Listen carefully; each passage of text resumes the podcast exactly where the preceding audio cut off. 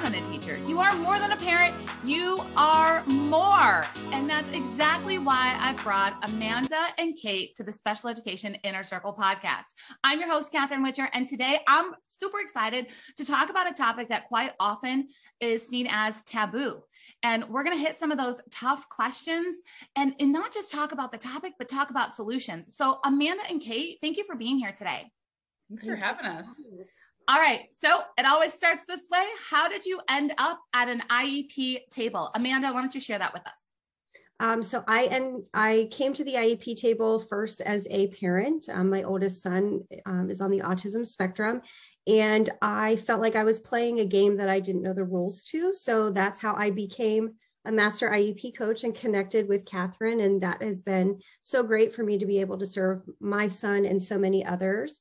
Um, and I blog about our journey so that um, I have a form of release of what is happening. I can write it and let go. And that's how Kate uh, and I found each other because her story was the first that I found where someone was writing honestly about autism. And we have become, I can say, great friends, um, which is crazy to think.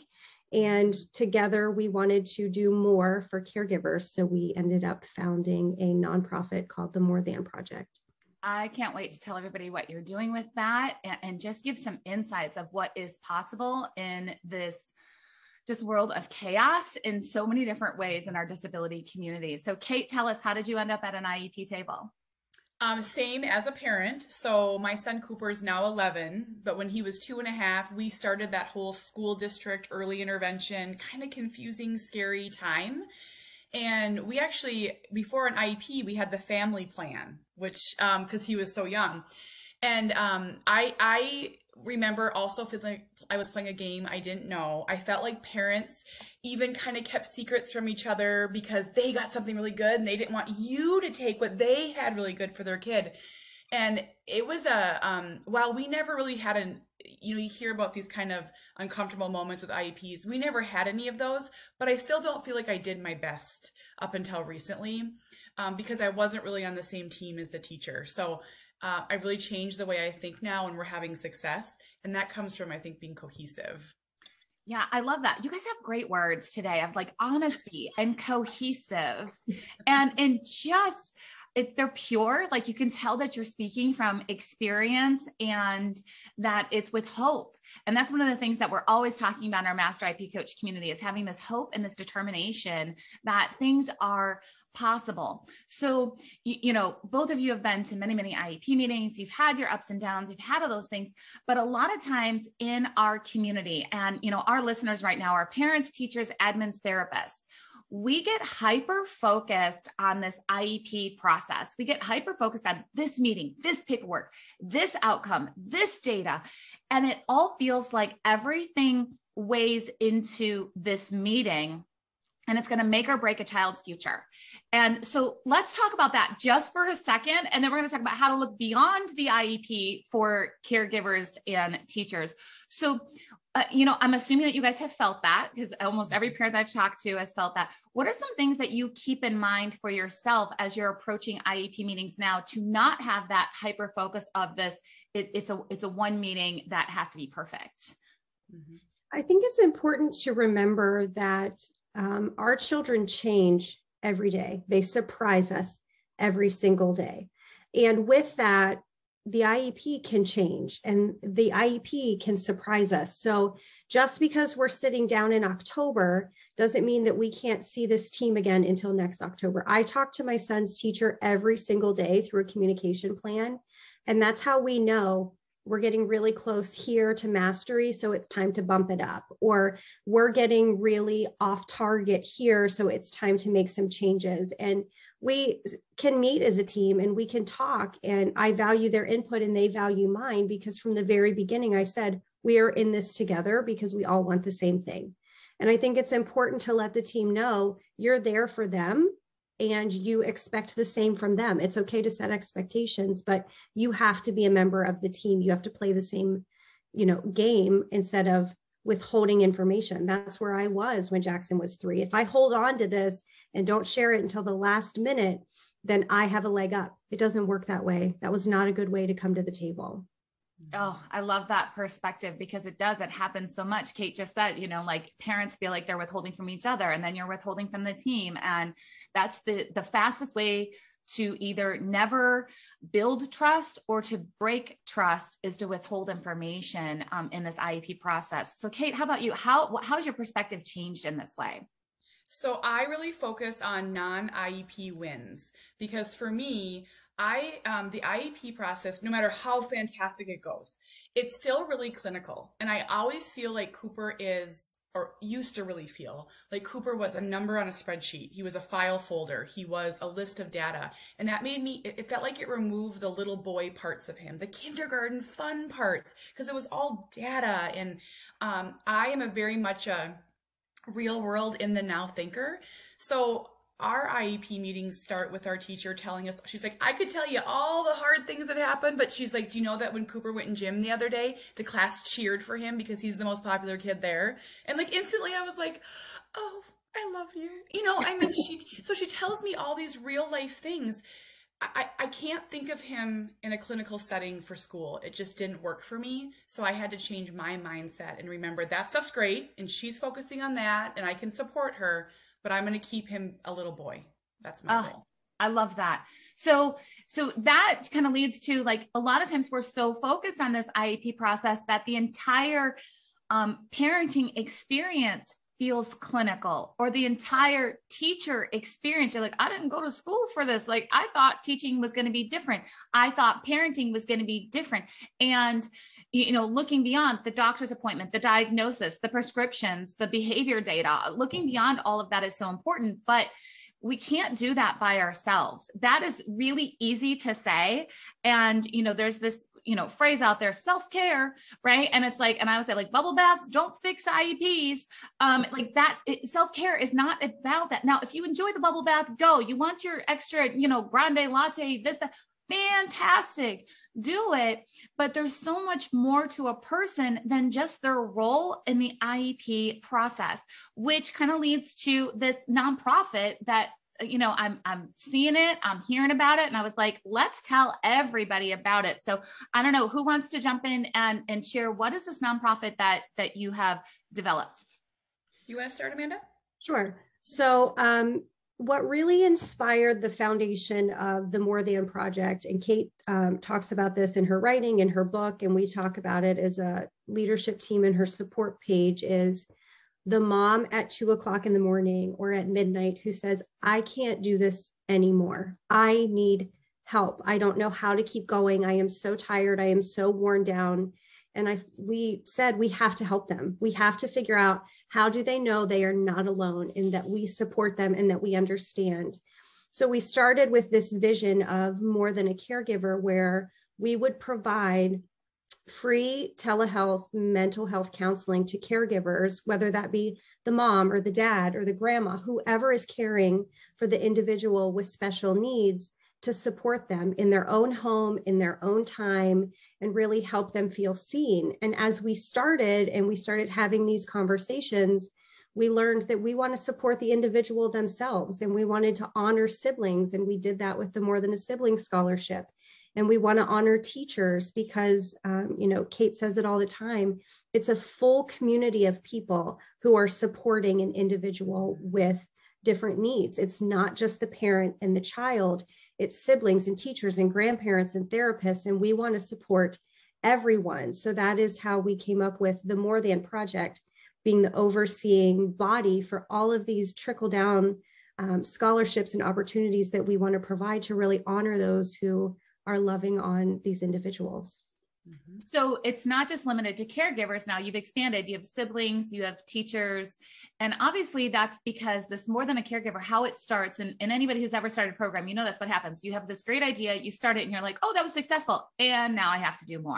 like, you're like, this was really good. And now um, with that. So, Kate, can you just share some of the things that, like, when you first started this and parents started experiencing more than, I mean, that that really is an experience of like somebody cares enough to help me get help in that what is what's some of the feedback that that parents gave to you oh just amazing just being so I always felt really in in the worries I had about autism, the um, the frustrations, and even the anger, all the emotions that go into it.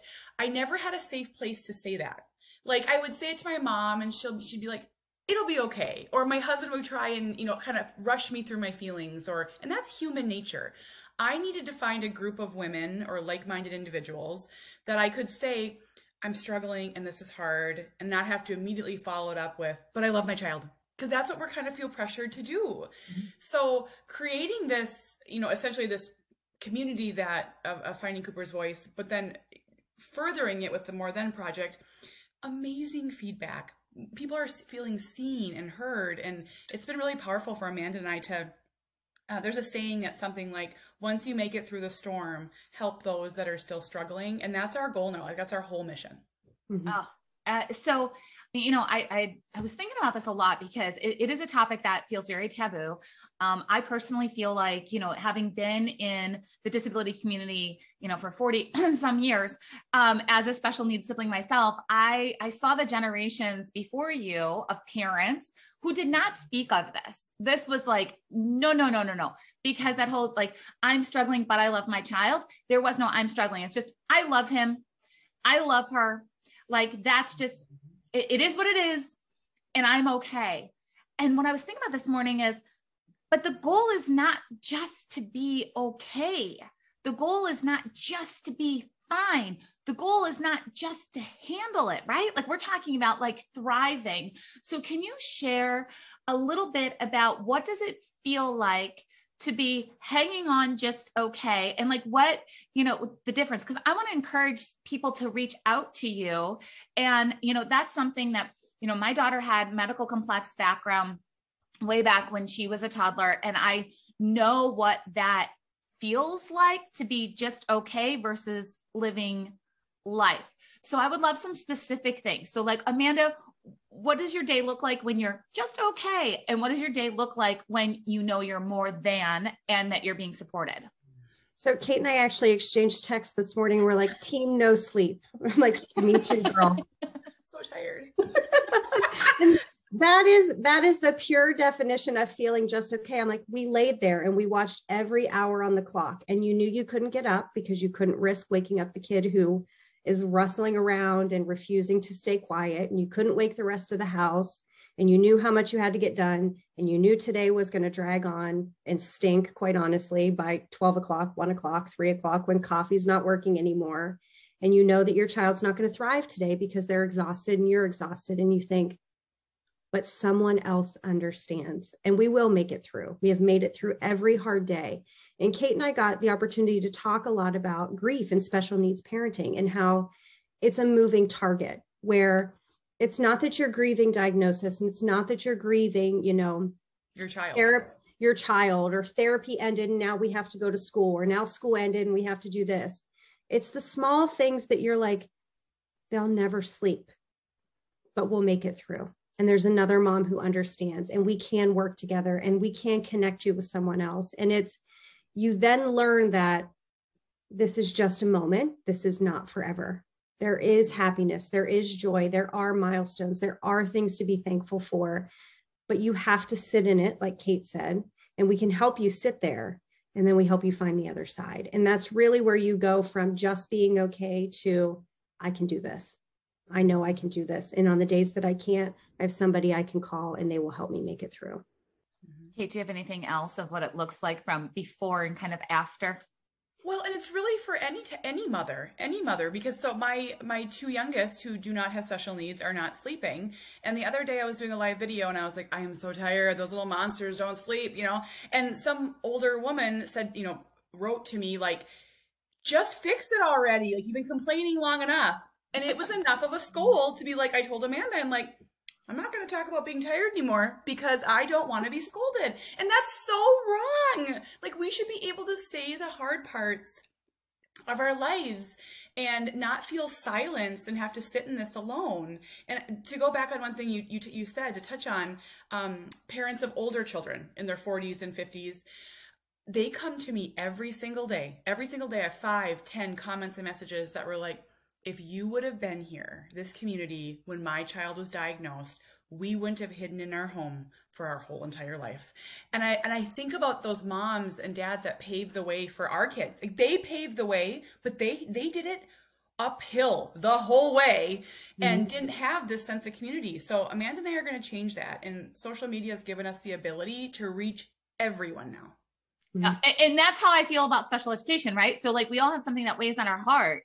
And I, I want everybody who hears this maybe you're not in the place to lead something like a more than project. Maybe you're not in the place to become a master IEP coach. Maybe you're not in the place to do that. That's okay. Lean on those who are doing those things. And and you know what? It, we're we need you just as much as you feel like you might need us. And like it's okay. Just join us. Come find us. And you know, I watched that uphill battle as a special needs sibling. My brother is the first generation of fully educated adults with disabilities. He was born. So if you think, see, that's a different perspective, right? Yeah. In there. So he was born in 77. The law was enacted in 75, which means that the generation before him, they didn't get school. And so they were, they were, um, I'm going to say uneducated in, yeah. in, that way. They were uneducated in their younger years, and then they were adults with disabilities. Okay, so I I grew up seeing adults with disabilities who were not educated in their early years. So my brother's the first generation, which means that when he got to the end of school, nobody knew what to do because right. he was the first generation. So I want you guys to tell us about what's happening with more than a teacher and what's going on there because that definitely fills a gap that I have felt strongly um, as a special needs sibling to, uh, you know, a wonderful man in his 40s. Mm-hmm. So we are lucky enough to um, be able to partner with some amazing people. And it's funny, Kate says full circle moments all the time. And this project is 100% that. Um, it was a random email from a lady who has a, the Spotlight Project, and she is a therapist who saw the need of how do we make meaningful employment? How do we pay fair wages? How do we give these young adults experience and purpose? And they are creating custom um, bracelets, and we are going to be able to share photos and videos and all the behind the scenes on what that looks like because their system is brilliant. Um, and they are making a I Am More um, bracelet for the More Than Project. And the proceeds from these bracelets go back to our More Than a Teacher initiative, which we are um, going to give scholarships out for sensory corners, rooms, pathways, whatever your school has room for to fill the need um, for those who don't have that space. Because as Kate and I know, and Catherine, as you know, it's so important for us to have access to these spaces for our kids and their students. And when we talked to Rachel, who runs the Spotlight Project, she said, um, the students said, people are always raising money for us, and this is our way to give back.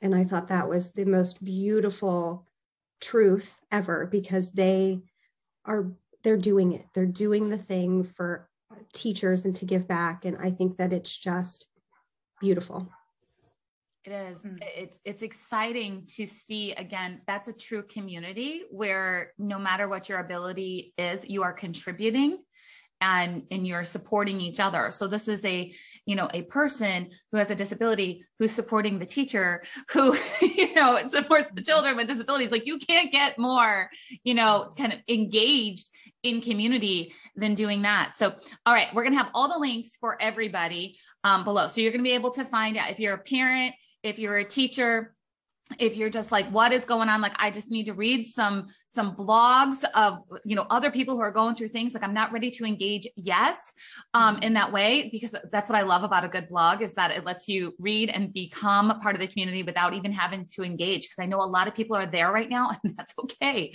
That's okay because um, you know the community that amanda and kate have they're there when you're ready um, but it's time to get connected. So please follow the links uh, there. Also, no matter where you're listening this to this, please leave a comment, share it with somebody who needs to hear this.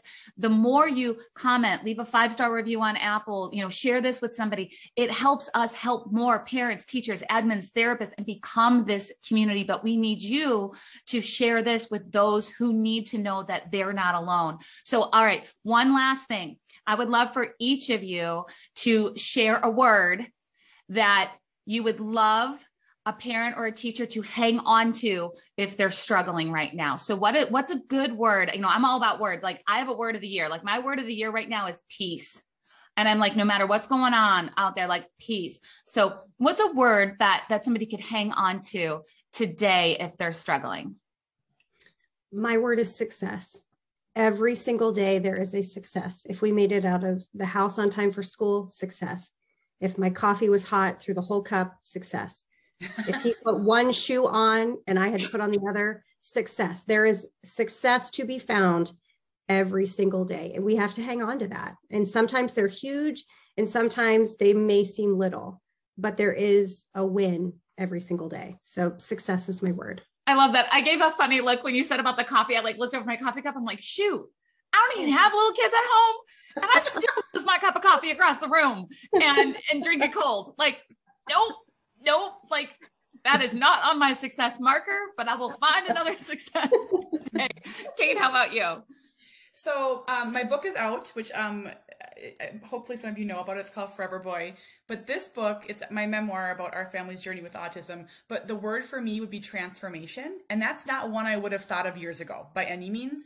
But my son Cooper and this life that we are living together has really transformed me into a different person. And when you when you look in, that transformation can be for the better or for the worse. So really try to focus on the better and you know, bettering your life, bettering your child's life, and, and it, it's just so important. I see it go both ways all the time. I love that, and you know, I, I encourage people of that too um you know like i said my daughter had a you know complex medical background and if i could have spoken to myself oh, yeah. way back then like there was a time i never thought we were going to be able to leave the house i never thought we'd go to an amusement park i never thought that we'd go to a restaurant without having a seizure i never thought all of these things and my life now is so different than it was so I, I, that's where I, I'm always saying hope. Like it's always hope. Like there's no reason not to have hope. Nobody can tell you what's going to happen in the future. Nobody at all. On that note, everybody, thank you for being here today. Make sure to look at all the links, find the support. You do not have to do this alone. Amanda and Kate, thank you for being here today. Thank you. Thank you.